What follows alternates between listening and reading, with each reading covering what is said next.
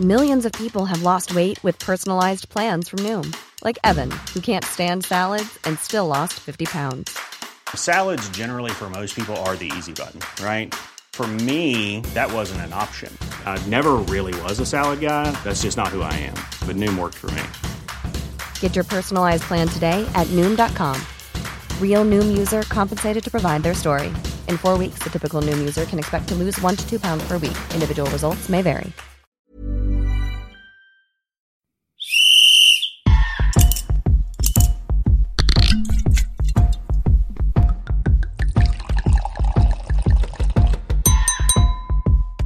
Think we've decanted for long enough. It's time to sit back and enjoy Two Sharp Reds with Mark Schwarzer and Ollie Giel. That's it. The two sharp reds. Ollie, Mark, we're back. Mark, thoughts on that new intro? I've just been trying something a little different this week. I thought, right, we're not going to muck around. Straight to the point. Simple words. Mark, Ollie, sharp reds. We're back. It's Monday. Let's go. Why not? Let's go. Let's get on with. You know, it's been a it's been a hectic week of football, weekend of football, really. Well, week. It, Well, the be honest, bonanza. We're tail end of the bonanza. Back into normal proceedings. It's- Let's be honest, it's been a bonanza for the last year. Even though it's been behind closed doors, most of the games, um, it's just been everywhere you look. There's been football. There's been very rarely a time where there's not been football on. No, I remember. I, I think I remember a Wednesday and sitting there going, "Well, now what? Now what do I do?" Like, do you know it's I mean? funny, you know, on a weekend, isn't amazing, right? So obviously people are not going to games, but on a weekend you can watch every single game on TV, Yes. which is kind of one of those things you go, I can get used to this. But you got to remember as well, it's been X amount of years since you've uh, been in Australia. I am still used to that more than I am the three o'clock kickoff rule.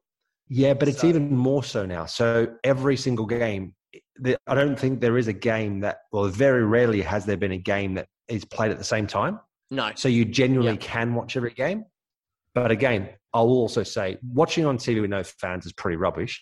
And then going to a stadium and watching and working on a game is even worse in terms of no fans. yeah. It's great being there. Don't get me wrong. I mean, I feel very fortunate enough to have the opportunity to be in a stadium, as it was on on on Saturday um, against you know Chelsea against West Brom. I mean, what a game to be there for! Like a Mm. game that nobody thought would happen. The amount of goals that were scored. It was a really good game of football to watch. Um, even though obviously I'm more in the Chelsea uh, you know end.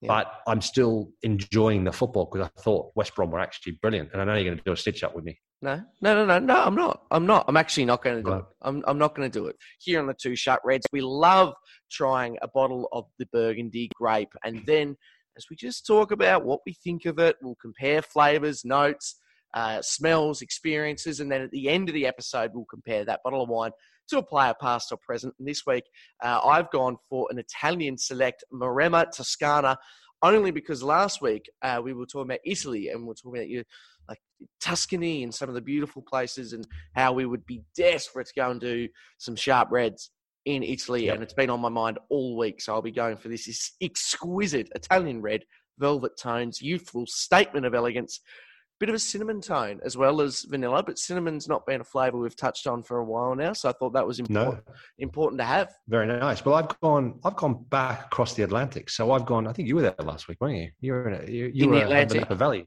Yeah. Oh, were yes, the I was in Napa. Yeah, yeah, yeah. Yeah. Yeah. So well, well, I'm I'm going for for another. I'm going for a Napa Valley as well. Um, it's the Stag's Leap Hand of Time Red Blend 2017.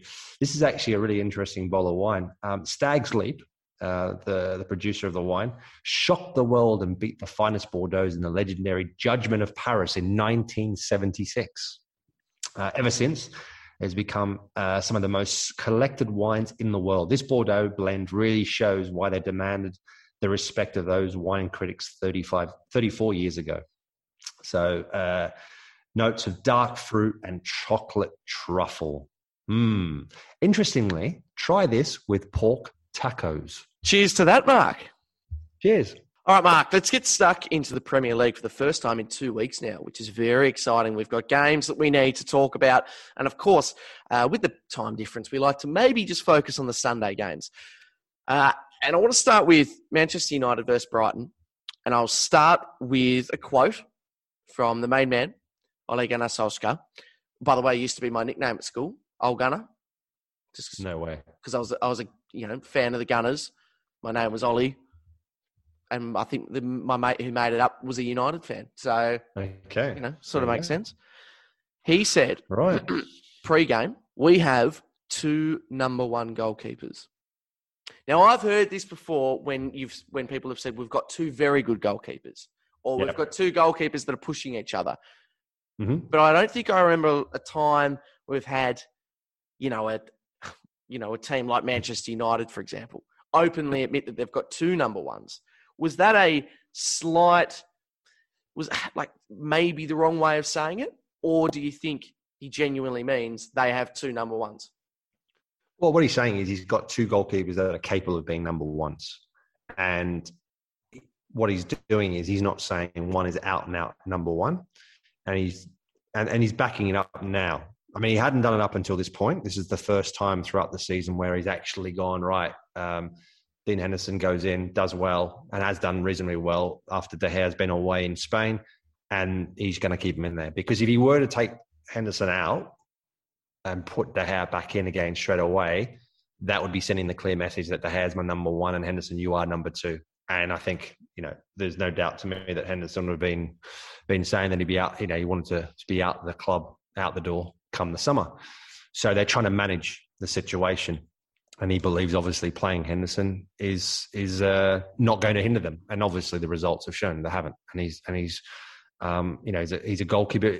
To be fair, they're very similar. I have to say, they're both goalkeepers that both pretty much stay on their six yard. Uh, sorry, say stay in their six yard box. Don't come out very often. Um, they're line goalkeepers. So as as people would say, this the throwaway comment, great shot stoppers. Um, Yeah. But if you're a goalkeeper and you're not a great shot stopper, then you're not really a good goalkeeper, are you? Because that's the bare minimum that you need to do is actually stop the ball. Um, so the, the pair of them are, are very good on their line. Neither of them like to come off their line very much. Neither of them uh, are dominating their 18 yard box. Um, they're both pretty decent with their feet. Then United don't really play a lot out at the back. Um, they play bits and pieces, but not a real lot. So they do a bit of a, a varied game. Um, predominantly more, I think, knocking the ball long. And they don't tend to be uh, too advanced in their position. So when United are in the attack, they don't tend to be playing that really, really high sweeper keeper uh, position. They tend to drop before anything. So that's the one. That, I mean, that's the thing I would say. The criticism I would say about both those goalkeepers is they they don't dominate their box enough, and you see it more and more um, with with you know with both of them playing, and particularly now with Henderson, we're getting a bit more of an idea. And I think he's more under the spotlight now that he's at United rather than at Sheffield United. Um, and uh, you're seeing it more and more. And it's interesting because nobody says anything about it in the press. Nobody actually points out. Ball comes in the box. Nobody ever mentions that any mentions anymore. Goalkeeper should have come for that. Should have come and commanded that ball. You look Why at the other end, Robert Sanchez. Robert Sanchez, how he dominated his 18 yard box. It was brilliant. But nobody says a word. All they say is, oh, that's easy ball for Sanchez to come and collect. But at the other end, same ball comes in the box. They don't come out. There's no comment of, hang on, why isn't the goalkeeper coming out and, and, and relieving the pressure off the team? They just don't do it. Why not? Any reason? Um, I, I really don't know. In the past, there used to be a lot more of, of that kind of criticism or, or critique. Um, I, I really don't know. I don't know whether a lot of players, most of the guys that are, that are commentating, um, who are doing the analysis, most of them are outfield players. Maybe they don't feel confident enough to talk about the goalkeeping position in that more, far more detail. Um, even when I see goalkeepers on the panel, I, I don't very often hear them talk about coming out and commanding their own yard box. Mind you, a lot of the goalkeepers that are on the panel are goalkeepers that they themselves didn't come off their line very much, so they don't really mention it. So yeah, it's interesting, really interesting. So just back to that that quote, I feel like I've missed something because I was always under the impression that De Gea was absolutely the number one goalkeeper. I know that they've two. No, I don't think he was absolutely. He was absolutely up until the beginning of the season, and and and Ollie has said it right from the off that you know the, there's nothing between the two, but De Gea is going to start as the number one for now, and it's up to you know it's based on performances. And I have to say, and I, and I think I've said it earlier on in the shows, um, is that or early- early on in the season, is that De Gea's performances have lifted Mm. since Dean Henderson's been at the club because he genuinely knows that he's under pressure that he has to perform. And I don't think that's a case of last season he thought, now I've got the number one position, I don't have to worry. I don't think that is the case. It's just sometimes you need that extra bit of a pressure, you need that bit of a kick. Um, you need to know that someone is breathing down your your your neck, and they're not going to be happy with sitting on the bench. They're not they're not going to uh, they're, they're going to ruffle feathers if they think that you're not playing particularly well. They'll be banging on the door saying, "Hang on a second, you know, you say that I'm there to put pressure on him, but he's not playing well and hasn't played well for a while. Why am I not given an opportunity?" Or he knows that come a cup game, then he's going to be out of the side, and the next one steps up. And if he plays well, there's a chance. If I'm playing badly and he's playing well, that he's going to keep his place. And uh, if you ask uh, Solskjaer, he'll probably tell you that this has been the, the one opportunity where he's had really throughout the season where he can say, okay, for reasons being that he's obviously De Gea went back to Spain and missed a couple of weeks. Therefore, it opens up the opportunity for Henderson to stake a claim and, and to keep his place in the side. So, Man United take on Tottenham uh, next weekend. Same, uh, we'll, we'll see Hendo between the sticks then.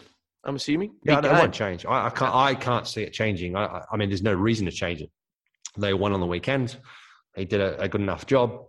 If if Ollie is true to his word, you know, De Gea's had performances similar, and he still kept him in the team. So there's no reason for me why he would change it. Good game uh, between Manchester United and Brighton. The other storyline I want to focus on was look, he's a friend of the show. He hasn't been on, uh, but he's a friend of the show. He's a friend of the nation. He's a friend of uh, you know uh, Arsenal, my team. You know, he's. I don't think anyone doesn't like this man. It's Danny Welbeck. He's right, mate. I love him, but yeah, what could have been? It just makes me sad every time I see him kick a goal. I'm like, oh, I know that that's almost, you know, it doesn't make sense because that means he's he's doing well. But you know, it's just so few and far between. So frustrating. He must sit there just going, "This is one of the most frustrating careers ever." Yeah, it, it must be difficult. Um, we've seen it. You see it throughout time. You know, there's been lots and lots of players who've had that stop starting continuously throughout their career due to injuries, and it's tough. You know, we saw it with you know our own Harry Kewell throughout his particularly the latter stages of his careers, there were there were lots of breakdowns of injuries, and and it's that you feel like you've taken a couple of steps forward and then get knocked back again, um, and then that must be very very difficult to to handle.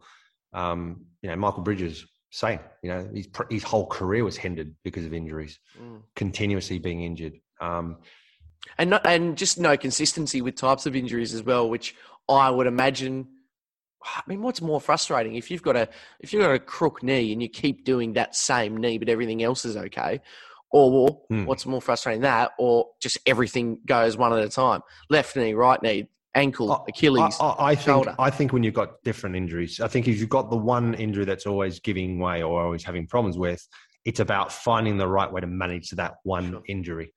I think if you keep like you, you have one injury, say you do a calf and then you come back and then your groin goes there, there is also a relationship. So if it's the same, even if it's not the same leg, so regardless, often then it's about am I? It's the uh, biomechanics. Am I compensating mm-hmm. um, for the injury? And have I have my has my running style changed because of the injury? And therefore now the other parts of my body are struggling to cope with it. So therefore there's been more pressure on it, more stress on it, and, and then there's a breakdown in that area. And I think that that it, it becomes a little bit more complicated um, there's no doubt. I mean, any injury is a nightmare. I've, I've had I've had some injuries throughout my career as well, and, and pretty serious ones. But fortunately, all all ones that I'd been able to recover from, and none of them really have been reoccurring, which is which is always great. So you kind of you have the injury, you're unlucky, you sustain it, you recover, you you you get over it, and more often than not, most of the time, I think pretty much all the times, I, I, I, didn't have a recurrence other than breaking bones. So I've broken thumbs, but that's an impact thing. That's not like there's a weakness because I never broken in the same area, same spot. You know, I may have broken the other a bone on the other hand, um, but that's just you know that's just uh, uh the nature of the position. Um, whereas if players continuously injure the same the same knee, yeah, it's that's a that's a problem. Tottenham 2, Newcastle 2. Now, I've got a good theme going on here where I've got some good quotes for the day. We've heard from Ollie. Now it's time to hear from Yep. Jose. I'm the same coach, just different players. Yeah. Mark, read into it what you will. Go. Yeah, but some would argue that that you need to evolve as a coach. Sure. So throughout your career, and the longer you're a manager or a coach, the more you kind of have to evolve. And I think one of the things that that uh, Sir Alex Ferguson, um, I suppose, was complimented on the most. Well, I, I say the most. Um, obviously, complimented on the, the ability to win things, right? Which was second to none, right?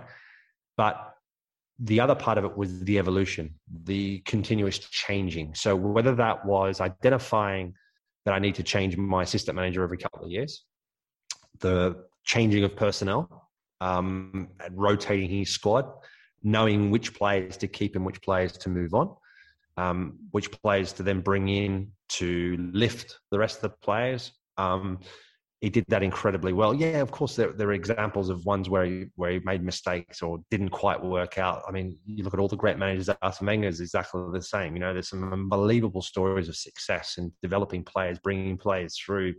Players that were struggling elsewhere came to Arsenal. Thierry Henry's a great example. Nicolas, Nicolas Anelka, half a million uh, pounds they paid for him, and, and and look at the player he became.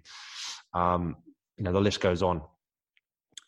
Manchester United did exactly the same thing with with uh, with Sir Alex Ferguson, but even probably more successful.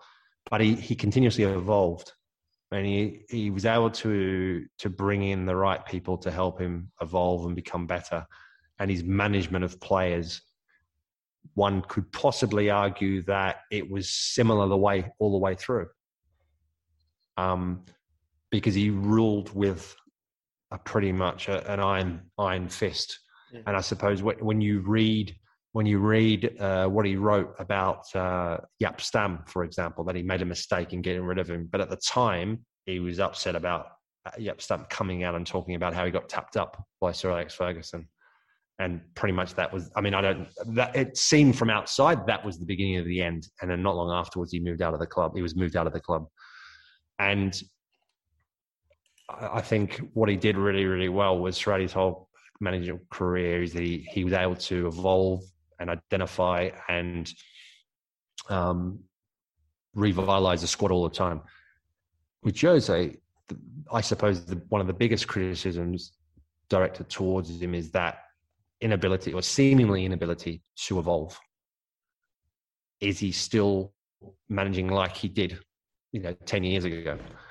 I, I don't think he is. Um, but he certainly certainly has has has found it difficult, I think, with the different types of generation of players coming through. And it's right in saying that, of course, he may say, well, I'm not saying it's right. So he'll say that he is the same manager, the same person, the players are different, which is also right. Because you know, there's a different club, different personnel, of course. Um, but it just obviously is an overwhelming sense of frustration that he's doing all the stuff that he always has done and has had success in the past. But with this group of players, it seems to be going backwards again with it. You know, it doesn't seem like it is sinking in with some of these players. Some of these players are not taking on the information. That's, I think, how he feels about it. One could argue that the information he's given is potentially not up with the times. Maybe, maybe not enough. Maybe not good. You know, maybe, maybe it's the wrong information for those group of players. And then so part of the art is identifying the type of personnel you have, the type of character you have, and knowing which information to give them, knowing which player you can give, how you can speak to certain players, what sort of information you can give to them, whether or not it can be a little bit more in depth or whether it's got to be very, very basic, depending on the person that you're speaking to. Because everyone deals with information differently. Some people learn by observation, some people learn by showing it on a board. Um, but in practice, I mean, sorry, by practice or by observation. And and most of the time, you need to try and I've, I've had managers that, that have that have done one or the other. So I've had managers that walk through it with you on the training pitch. Very few, actually. Most of them will want to try and show you on a board, and won't go out on the football field and necessarily practice it. And even then, they won't even show you on a board. They'll just tell you. Right. This is what we're going to change. We're going to change this little bit, and that's it. That's all you need to do. but won't actually work on it on a training field. So my experience with Jose Mourinho is that he'll talk about his tactics, he'll show it to you. You go out in the training field, and all the sessions will be based around those. So, for me, the answer is that the players are no longer taking on the information, well. or some of the players are not taking on the information anymore. And then the question is, why are the players not taking, or why are some of the players not taking on the information? That is the big question. And I suppose for a long, long time now, that that has been also the big criticism that's been directed at Jose is that some periods of time that players he has falling outs with players, and then you would also argue and say that's partially because him coming out and being so vocal about the players' performances. One positive thing to come out of that game from a Tottenham perspective was, of course, two goals uh, once again for Harry Kane. He's an absolute freak. But recently, uh, as we know, exactly seven days ago, exactly seven days and a few hours actually after we did the podcast, we found out that Aguero uh, would be finishing up his time at Manchester City. Fr- very frustrating timing from him. But of course, uh, w- uh, when that news came out, we started talking about right, is he the best Premier League striker of all time? And it comes down to either him or Henry, really was that was sort of what I was picking up on as two of the main ones. But I'm starting to think now, if Kane can have five more seasons like this, he'd have to, he'd almost have to be the best Premier League striker. He, he's a freak. I mean, I still think his celebration is woeful, but I won't let you know that cloud my judge judgment on him him as an actual footballer. But he's a freak. Yeah, I mean, I'm just looking. He's 27 years old, so there there, there is a chance he could go into his what 32. Yeah, and five more seasons of of scoring particularly because he's changing his game, right? You know, and he's going, okay, well, yeah, yeah. I mean, I mean, the assist column's going through the roof as well, isn't it? I mean, 13 assists this season, uh, 19 goals in the league. Um, it's not bad going, is it? Really, let's be honest. Thing is, he scored um, before yesterday's game.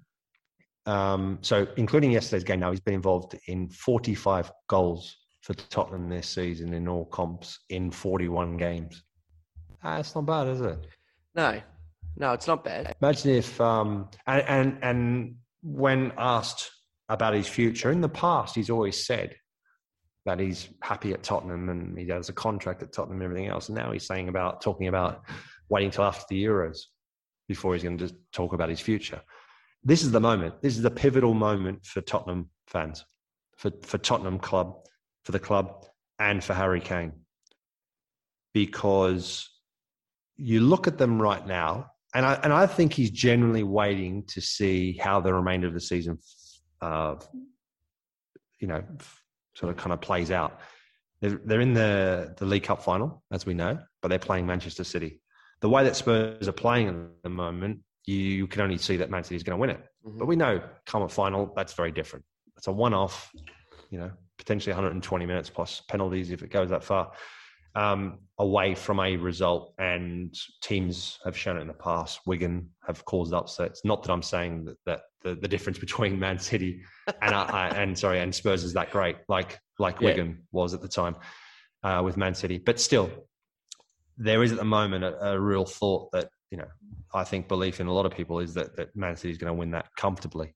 Um, but you can never write Jose Mourinho off when it comes to one-off games in a final. But if Spurs were not to win that, not to qualify for Europe come the end of the season, there's going to be a lot, a lot of questions being asked. Mm. And there'll be a lot of decisions to be made. And, and I think equally for the club to decide on, off the back of a pandemic, do we now cash in on our prized asset? Because he wants to leave. He wants to go on to something else where he generally has an opportunity. Of course, we believe we're going to have a chance. We have the right people in, in place that we could win trophies. But are they generally, how far away are Tottenham from winning the Champions League or winning the Premier League? At this moment in time, I think they're a long, long way away from it. Hmm. How far are they winning away from winning a cup competition? No, I mean, that, that can happen. That, that can, I think any number of teams could win that. So they're in with a shout. And come in a couple of weeks' time, we may be sitting there going, yeah, well, Tottenham won the League Cup. And is that enough? Then is that enough to appease someone like Harry Kane? Hmm. I actually think, I think, personally, if he wants to go on and become an absolute Spurs legend, an absolute, like an absolute god of Spurs, he will commit the rest of his future at the club and never leave the club, right? But if he wants to become an absolute legend of a player, and I still think he'll be held in high regard by Spurs as one of their best players ever, if it if it's done the right way. I think he'll move on hmm. because it's not about money anymore it, for him. You know, he's, he's a. I'm sure he's a wealthy guy, and and of course you're not playing just for, for the sake of playing. You are playing to, to an income, of course, but now it's a case of looking at his trophy cabinet. Yeah. He'd be looking at his trophy cabinet and go, personal accolades are pretty good, but the rest is bang average, pretty poor for a player of his level.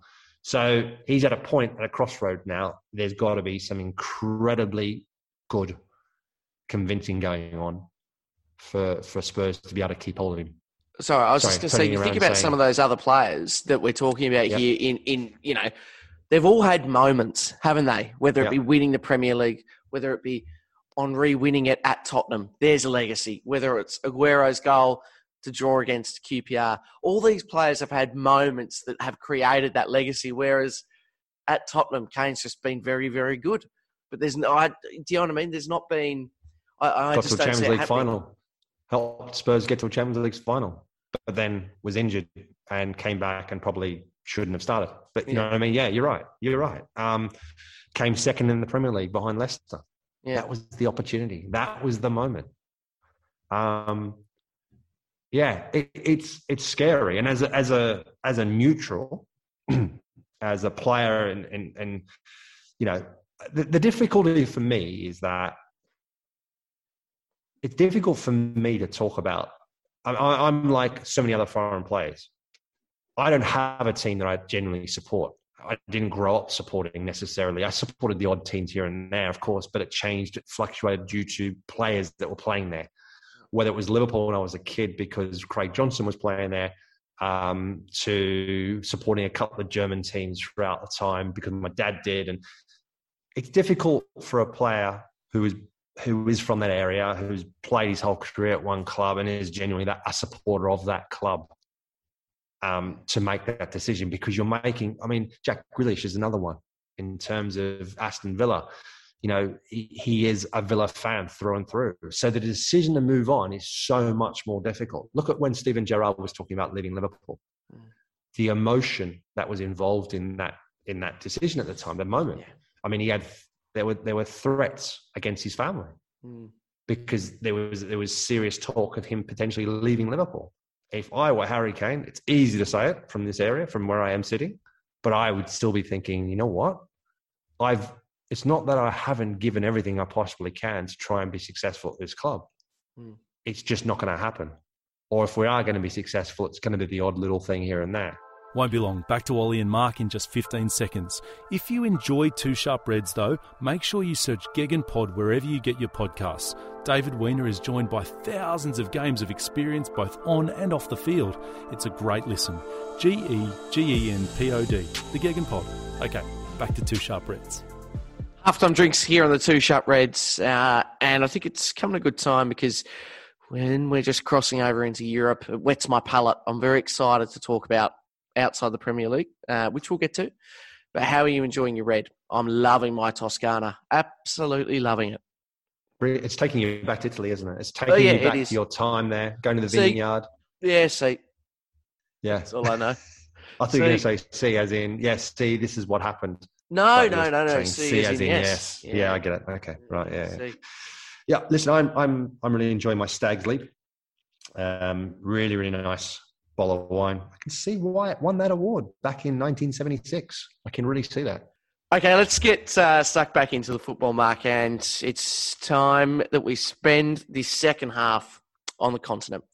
Uh, you touched on the loss uh, for PSG against Lille, Neymar red card, but also I've heard rumours, I've heard rumblings, Mark, that he's signed or he's agreed we signed an agreed pre-contract to stay with PSG. With, Yeah, stay well, at I, I don't think it's a pre-contract. Would it? It would it just a, well, in principle, probably In agree. principle, okay, yeah. Yeah, I, would, I wouldn't have thought a pre a pre-contract would be if you were going to be leaving, uh, if his contract was had run out and he was going to leave.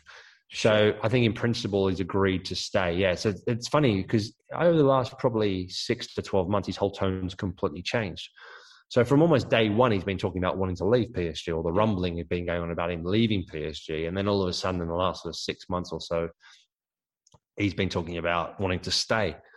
It's like, well, yes, no, yes, no, go in, stay out. I don't know. It sounds like the government over here. Sure. Um, Ooh, satirical. Bit of a satire program, Two Sharp Reds. yeah, Jesus. good. Um, visit a friend, don't visit a friend, go inside, don't go outside. I don't know. Anyway, I'm all confused. And I'm the same with the Neymar situation. Um, but I, I, I don't know. I mean, I know it's a fortune. They they paid for him. They invested in him. Um, is it is a guarantee of success? Well, certainly isn't because this season it doesn't look like they're going to win the league. Mm. Um, Europe, they got very close last season. Will they do it this season? Who knows? Um, it's going to be very, very tough for them. Um, is he worth that? Maybe, maybe in revenue, maybe in, in, in merchandise, probably um, exposure. But I would have thought Mbappe is worth it more than Neymar. But Yeah. and it seems like Mbappe has made a lot of noise about potentially moving on Mhm. uh, running down his contract and, and leaving. So maybe they know that's the case. Um, if Mbappe were to leave, they might sell him in the summer, maybe get a bit of money for him, and then maybe look to bring in someone like a Harry Kane. Who knows? And if Neymar signed an extension, he'd almost become insert in terms of the modern era of PSG. He'd become the first proper legend of the club in terms of, let's say, the last twenty years. you know, like, a, little bit like City's, you know, transition period. Aguero No, sort of becomes that. I man. don't know. I don't know. Um, in terms of silverware, surely someone like Thiago Silva would be more Yeah. having been more successful. Being there, he was there longer, and they Mm. won more things. He'd won more things. That's because of the long the period of time that he's been there. I think. I'm pretty sure. Um, there's possibly one or two other players that are sort of e- of equal status as, as Thiago Silva. If Neymar were to stay another four years, say three years, four years, and repeat similar, then maybe, yeah, maybe, maybe you might be right. I'm not really sure. Um, the thing is, the likes of someone like Neymar were brought in to try and win European, you know, win the Yeah. win the uh, the Champions League, and obviously they went very, very close last season, um, but they still haven't done it. Um, and I think that's if if they if PSG win the Champions League in the next couple of years, and Neymar plays his part in that, then yes. If they don't, I still it'll be he'll be seen as one of their greats, but I don't think well he'll be seen as a as a great player to have played for for PSG. Will he be seen as a legend? I, I don't think so. Let's uh, move to the east of the map, and it's my. Mhm. It's this is actually my favourite segment on the show, and we don't like segments normally, do we? We're not a segment-based program. No, not really. No. but I it's off think the cuff most of naturally this segment has sort of developed, and it's uh, uh, checking in with the Bundesliga and Yeah. uh, and checking in with Schalke. Certainly, it's a segment for this year, and uh, my man Mustafi likely has played his last game for Schalke after falling out with their manager and mysteriously not being included in the lineup. Mark, Yeah, you know what? Like, so is that a um, is that a consequences of his his his part in the supposed part? I'm I'm, I'm not I don't know 100. percent The supposed part in the sacking of Christian Gross, the last manager. That supposedly Mustafi um, and Kolasinac went to the club and said they need to get rid of that. That was what was reported. I, I can't confirm nor deny that's the case, but um, that was what was reported. So, is this then a consequences of that? The new manager coming in and going, you know what? Do I want a player that won't, you know, maybe a bit upset, a bit unhappy with the way that I coach, train, and then go behind my back to the club? That that could well be the case. I don't, I don't know. Um, did he make a difference? Certainly not results wise. it has to be one of the worst loan spells ever. It's gone miserably for him. And you can't imagine, yeah. When, where would someone like a Mustafi go post Schalke after this? Nightmare at Arsenal, nightmare with Schalke. Yeah. He's I don't- was it was it a nightmare at Arsenal? yeah, it was. Yeah, it was. I think his brand was incredibly hurt, and this cannot Yeah. help. No, no. Well, the, I, I- I'm I'm actually I was really really surprised with him going to Schalke. I really was. Um, in, in a lot of ways. I mean, listen, Schalke is an enormous, enormous club, massive, huge tradition, big, big club. As is Hamburg, and Hamburg are in the in the second division and have been struggling year after year to get back up. The pressure is enormous. Um, a little bit, yeah. Uh, I suppose, and I was surprised he went to Schalke um, because of the situation that they find themselves in. And it's not like it's not like Schalke have had a bad six months, and they've found themselves just through a little bit of unluck, being unlucky, a couple of bad decisions. Schalke are where they are because of probably two or three years of really poor decisions, financially struggling, whether it's mismanagement or not, I don't know, um, but really, really making bad decisions financially um, gambling massively on trying to qualify for the Champions League and, and failing. I mean, we it's almost like Leeds United esque um, back, you know, in the 2000s. Um, Sch- Schalke are in dire straits financially, so there's some serious, serious questions, obviously, that I'm sure are being asked and and trying to be answered. So to go Mustafi for someone like Mustafi to go there from Arsenal to a club where you know the last two three years has been a shambles, didn't look like anything was going to change between now and the end of the season um, was was quite strange. And, and does that is that an indication that or an indicator that he had very little other offers or opportunities, or were the other opportunities with clubs of lesser names, lesser stature, and therefore chose Schalke instead? Because if if the unthinkable kind of happened, um, almost the impossible happened that they stayed up, you know, you'd be classed as an absolute legend, which which is true. Um, yeah, strange decision. And and again, um, a player that in Germany, I think, still had a decent name, um, but his now appearance there at Schalke and the circumstances and the press surrounding his supposed involvement in the in in the former manager's sacking can't have done him any good at all. Mark, we've gone international, back into domestic, Mhm. and then before you know it, Champions League and Europa League this week. I cannot wait. We've got Real Madrid taking on Liverpool City and Dortmund, but of course, the big game that we'll all be looking out for uh, is Bayern Munich taking on PSG. And so, how do you suggest you go about replacing someone like Lewandowski temporarily? What's is is Well, there a formula? well, Choupo-Moting came in and started against Leipzig, and and, and it was more about. I mean, I, listen, Choupo-Moting is is what he is. You know, it's, it's not gonna. He's not going to do. He, he's certainly not a Lewandowski. Of course, he's not. Um, but he's a really honest player, hardworking, decent target man, and can make a nuisance of himself. Is he a player that will have a big impact starting from the off? Not really and that, and I think that's that's a bit of the the negative side of him. But he's still a great player to have around in your squad and a, a player that contributes immensely um, uh, to the squad. And and and surely any team that misses a player like Robert Lewandowski is gonna is gonna feel it. Um, fortunately for Bayern, they've got other attacking options in terms of the wide players. Um, Thomas Muller's fit as well, so he can kind of float in and around that position as well as he always does. So I still think that they've got enough Bayern. I still think they they'll be. I think they'll still be too strong for PSG. Uh, have you played a team that you've lost in a final before, like a rematch of sorts? Have I played them again? Yeah. So, as in, like, I, I'm just interested in, into the psychology of a PSG, you know, in this situation. Oh, sorry. Yeah. So I yeah. So 2010 with Fulham, we lost to Atletico Madrid in the final of the Europa League. After it, uh, at, at towards the end of extra time, they actually scored the winner. Um, and then I moved to Chelsea, and then we played against Atletico Madrid uh, over two legs in the semi final of the Champions League, and we drew nil nil away in Madrid, and we lost um, the home leg three one. But I mean, you know, that was a, side that they were they were a very very good side, Atletico Madrid, and that was the time they, they made a couple of finals in a row. Um, you know, Diego Costa, um, playing for them, leading the line. Thibaut Courtois was in goal for Atletico, even though he was a Chelsea player, um, which was a bit of a bit of a boo boo. Um, but yeah, they they were very very good. Uh, yeah, so I've I've I've played.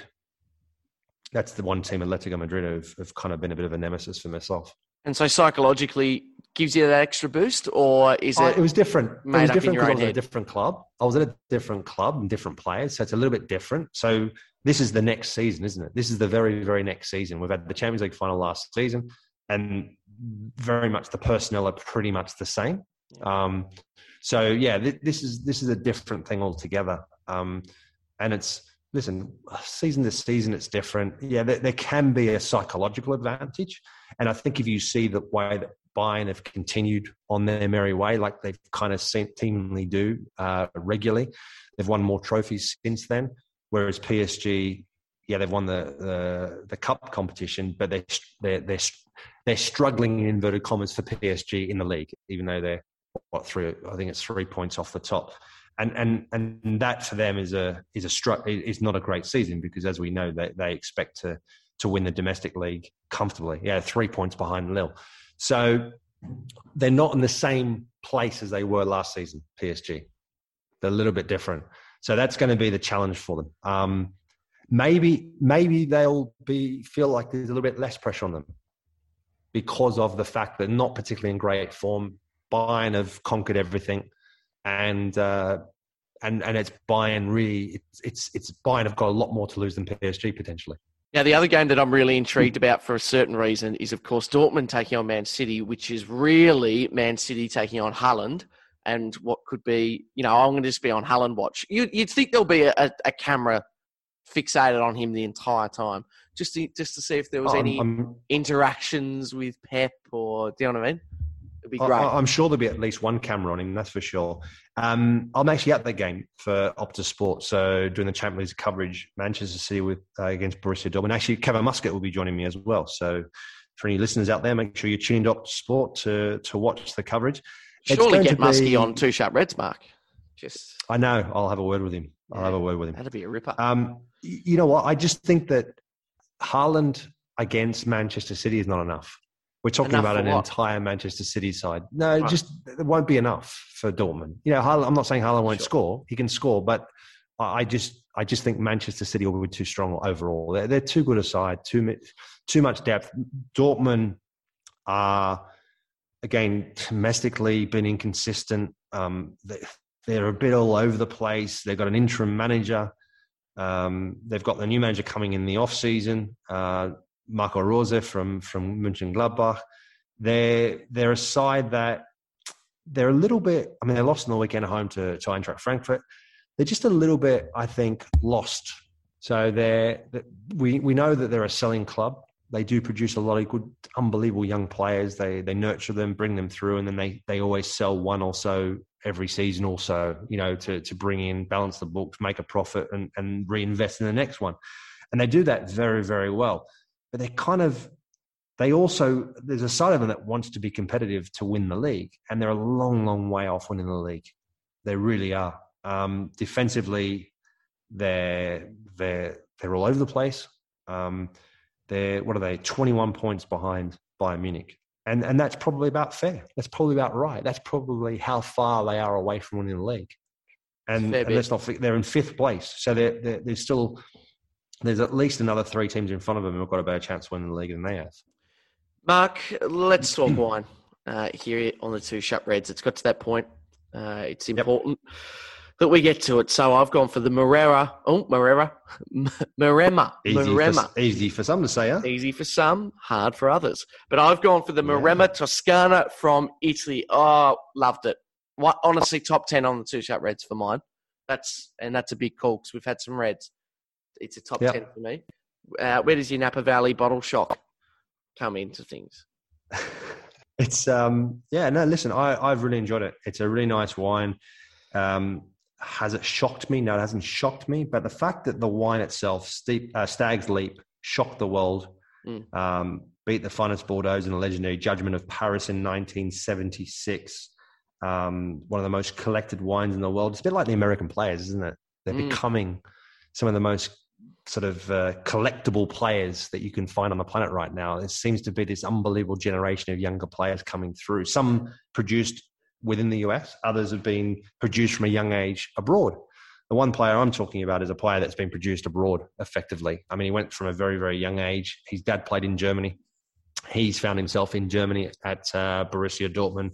Um, and he's a really, really good, young, talented player, young, young player, still very, very um, uh, well, I, I, mean, he's actually getting a lot of experience, but I think you know he's still really he's only his first full real season where he's seen as more of a regular player, um, but a real talent and could certainly no longer shock the world, but certainly um, ruffle some feathers moving forward. And and the US particularly look like they're going to be a very very good side going forward, and come the the World Cup in 2026 Tell you what, that's pretty impressive. The US side by that time, when when you look at Tyler Adams at, at Leipzig, Giovanni Reyna, who I'm talking about, who I'm going to compare my wine with at Borussia Dortmund.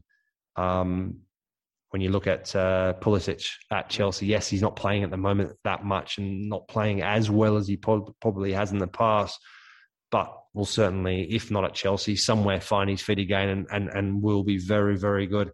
Um, I'm impressed. Nice one, Mark. So my Maremma Toscana, um, it, it's a, it, the word described, which is the word that um, I actually feel really comfortable with, is it is an exquisite Italian red, velvet tones, youthful statement of elegance, um, mm-hmm. cinnamon tone, very persistent finish. But I'll be honest with you, it got worse. Whether it was at the back of the throat or whether it was towards the end of the glass, it had its value was definitely declining, which was interesting because upon first exquisite sip, I was very impressed. So, exquisite Italian, velvet tones, whether it be in the style of their play or their look, mate, velvet and exquisite, unbelievable. A youthful statement. So, certainly when this player was younger, their statement of elegance was through the roof. Could have been anything and was. Cinnamon tone, so there was that something a little bit different, you know, that, that went, oh, this guy's got going on. He's got that extra little sprinkle of something, something. Persistent finish. Oh, some of these goals, he will just work and work and work. But unfortunately, he's not youthful anymore. And the decline has been disappointing towards the end of his career. I've gone for Mario Balotelli. Oh yeah, yeah, absolutely. It wasn't even the back end of his career, though, really, isn't it? He really should be still playing. It should be like I know. flying. Yeah, like still should be flying. He's only quite young. Mark, thank you for another enjoyable episode of the Two Sharp Reds. I thoroughly enjoyed it. I hope you did too. Strap yourselves in. And we said this last week, and I hope you're still strapped in, to be honest, because the football ain't going nowhere, my friend, and neither are you. I want you to sit on that couch of yours, that reclining, seven foot wide, ten foot long couch that you've got pour yourself a Shiraz and watch the football. Well, no, I mean, I'm not going to be sitting on the couch all the time, right? I'm going to correct you. So, you know, I'm going on Tuesday. I'm going to yeah, okay. I'm going to Manchester City, yeah, yeah. Uh, against Borussia Dortmund, and then on Saturday I'm at Manchester City again against Leeds in the City. Premier League you early kickoff. So, yeah, I, I mean, I will be sitting on the sofa for some of the weekdays, but the rest of the time I'll be traveling and Does, and, and working at games. Hang on though, does the Etihad have a couch? Because where were you? No, you're at Old Trafford when you had a couch. Yeah, maybe? yeah. I might ask if they can get the couch brought across from Old Trafford. I'd have thought so. Possible? I'd have thought yeah. so. All right. Quick yeah. spray I don't paint. really think Man City fans would be too happy about that, nor would Man United fans. They'll be so. right. They'll be right. Yeah, well, Mark, good luck and uh, love you Cheers, lots. Mate.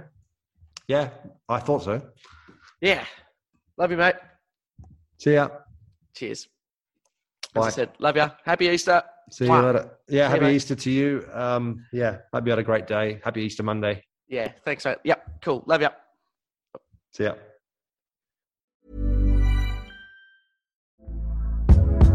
Hey there, it's Michelle Norris. I'm host of a podcast called Your Mama's Kitchen. When I travel, I'm usually looking for a way to find a taste of home when I'm not at home. And one of the things I love to do when I am at home is entertain. And Airbnb allows me to do that. When I was in California recently, I rented a house that had a great kitchen. And when we were sitting around the table, we're all thinking, we're in someone else's house. Someone could be in all of our homes as well. If you have a home, but you're not always at home, you have an Airbnb. Your home might be worth more than you think. Find out how much at airbnb.com/slash host.